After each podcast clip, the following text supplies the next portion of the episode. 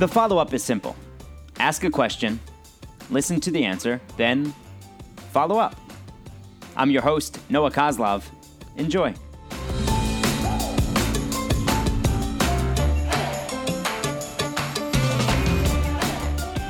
The follow up today is with Lindsay Pierce, a friend of mine from college, and to be honest, we haven't stayed in regular touch since then, but we see pictures of each other's kids, send each other a note every now and then.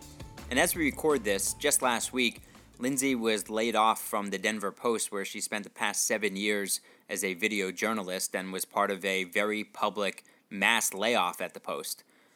So, Lindsay, how are you? I'm good. Thanks for asking. It's been a wild couple of weeks. We've uh, I've been on a, a roller coaster of emotions since we learned about the last round of layoffs, and we were shocked to hear how many people were going to have to be cut this this round. I've been angry, you know, sad, anxious, but I've landed on a feeling um, I'm pretty excited going forward and pretty grateful for the opportunity I've had at the Post. When I first, um, when we first found out that they were going to cut 30 of us, I have to be honest, I did not think it was going to get to me. I've, since I started working at the Post in 2000. 11, I have seen staff reductions over and over. We've been owned by our um, hedge fund, Alden Global Capital, since 2010. So we've continually had to cut staff, and we've made it. You know, each round, each department has done a great job of reassessing, making sure that we can move forward and do our best job at telling stories. And it's gotten a little bit harder, but I have to be honest, I haven't really felt the pinch. Um, my department has been really supportive at making sure that we still have time to work on stories for a week, a couple of weeks, even projects longer than that. So I uh, I was shocked. I, I don't think I, I didn't realize that video was going to get hit because you know moving forward into this digital era of journalism, video has been a source of revenue for us at the Post. Not always, but we put a big investment into it and we've seen it do fairly well in the last year. Um, so I, I, didn't think it was going to hit me, but I, I kind of, I, I've, I've been ready for this chapter at the Denver Post for me to close. Just personally, I have to be honest. I've got two little kids, and I've been, um, my husband and I have been talking for a year or so about how we're going to move into this next stage of our oldest going to kindergarten and how we're going to juggle the 3:30 pickup and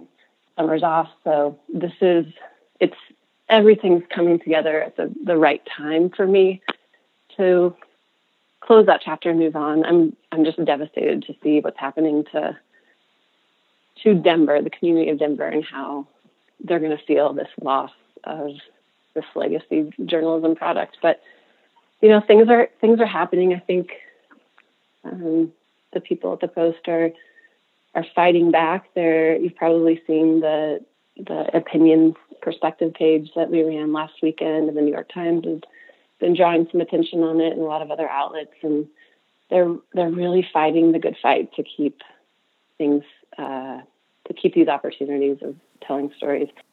What's it like going from being the one who covers the story to being the one who's now in the story? Yeah, that's, I think it's uncomfortable for a lot of people. Um, we've had a lot of constructive meetings. Um, the union has been a huge force in helping the Post stay local and under, helping the journalists here understand, you know, our our rights and what you know what we can talk about and how to push forward. I certainly haven't given up on local journalism. I feel like it's important now as it was before, and even more so.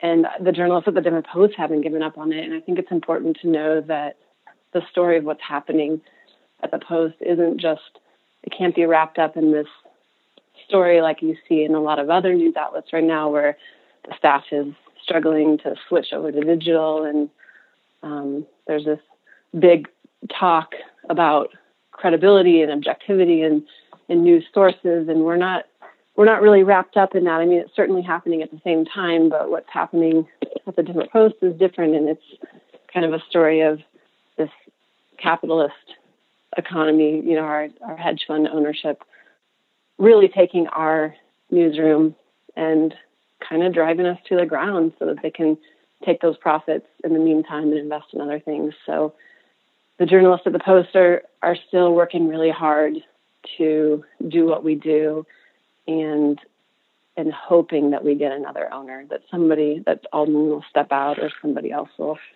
step up and and take us to the next place. And we've had offers. There's been offers for people buying the Denver Post. It's just it's not what the investors that own us are asking. They're they're asking four times what the amount we're worth. So um, I hope the community continues to to rally behind us and see the post move into the next chapter. What did you do right away? Right after you found out? Uh, gosh, I I mean I have to say I was like a little bit like giddy with this nervous energy because I like I said, I, I knew that the the next chapter for me is going to be a good one. I, it's it's so intertwined with also feeling this attachment to the post and wanting to make sure that um, I took a, a, full advantage of this experience. I wanted, I never wanted to walk away because I didn't want to have to look at myself later and, and say that I cut my experience short because it's been such a great opportunity to tell these stories. But finding out, you know, I was, I just was a combination of nervous for, for the paper and for my peers, but from the get go, I've been, been a little excited that I was, you know, potentially going to, to move into this, this new area of independent filmmaking and, and having a little more time with my kids. You know, we spend a lot of time driving to and from, commuting I, I don't live far from the post. I live about six miles, but that can be 45 minutes in rush hour Denver traffic. So all of a sudden, it's like I've got an extra hour and a half of productive time that I can spend. And so. So, what have you been doing with the kids since? Well, I, they're still in school. So, I, my first day of self employment was really yesterday. I I spent all of Monday packing up and clearing off my hard drive and making sure I had everything to go. Um, and yesterday, I, am already working on a project. I found a, a story that I wanted to follow in the last week before I left the post, and so I launched into that. Yeah, the, so the kids are going to stay in school for a couple more months. They're the earliest I could get them out was the end of May, and we're gonna we're going to hang out. We're going to adventure. We're going to do a little more camping and hiking and swimming and all of those things. It's, a, I mean, it's an identity shift for me. I've, I've been a journalist. So even before I worked for the Daily Times or for the Denver Post, I worked for a newspaper in Farmington, New Mexico for five years. So I was a photojournalist there right out of college for five years. And I had one year in between where I photographed weddings and did freelance work, but that's that's been my life. That's been my the the greatest sort, you know, part of my identity. And I think it's going to be it's going to be a big shift for me to let go of that, which is part of the reason I never I never wanted to walk away from the job because I wanted to I didn't want to put that on myself that I'd left that behind. I wanted to ride the wave out as long as I could. And I feel like it's been it's a good time right now. Something my dad always told me was to never let your job define you. Let your other mm-hmm. characteristics define who you are and let people know you that way instead of knowing you for your job. It's interesting. It's interesting. I don't know. I don't know if if journalism is a different type of job that it becomes a part of who you are. That's that's probably not fully true, but I like I like that advice. I don't think it defines me, but it certainly is a big part of how I think and approach um, people and ideas. And and yeah, I have to remember that's not going away just because I don't work for a newspaper now.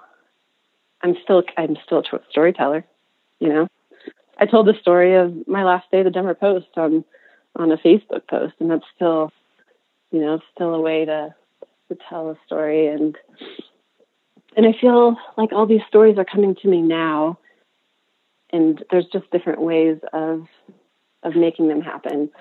I don't have that platform to get them out to as many people in the Denver community, but I might find another platform and get them out to even more people in another, you know, another way. So. Last thing, you mentioned Alden Capital earlier, the hedge fund that owns the Post. What's their story? What's their plan? We're still making money. We're still meeting the bottom line for them, but the more that they can cut costs along the way and drop that budget, they're going to make more money.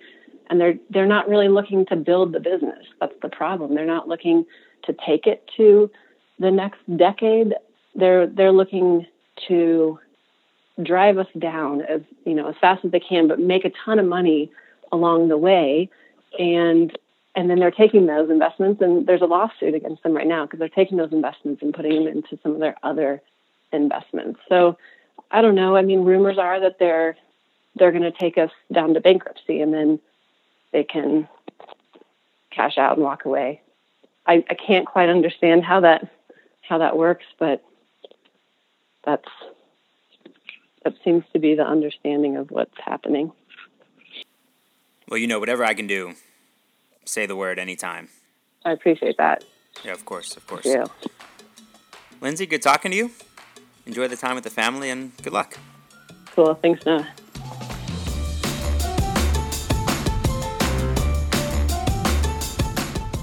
So many journalists are going through this transition, and when it's done so in such a public way, there are a few sides to it. Lindsay is getting a lot of calls for freelance work because of the relationships she has built over the years, her sterling reputation, and the work she's produced. But also, as she got into, the question of where do I fit in now is a real one. I highly recommend reading up on the story of the Denver Post, as it's not the typical one of a newspaper losing money and being forced to cut costs. And also think about what's happening to local journalism. If there's no press to hold officials accountable, then what? Check out Lindsay's work on her Vimeo page, vimeo.com. That's V-I-M-E-O.com slash L Pierce, P-I-E-R-C-E. And follow her on Twitter at Lindsay Pierce M. We can continue this conversation on Twitter with her and me. I'm at Noah Coslov, C-O-S-L-O-V. Also, there are thousands of you listening to the podcast. So if you're doing so on iTunes, click the five star rating either from your phone or on the computer. I promise you, it's so easy. And if you have 15 more seconds to spare, write a review letting everyone know what you think of the show. Thanks for taking the time to join us on The Follow Up.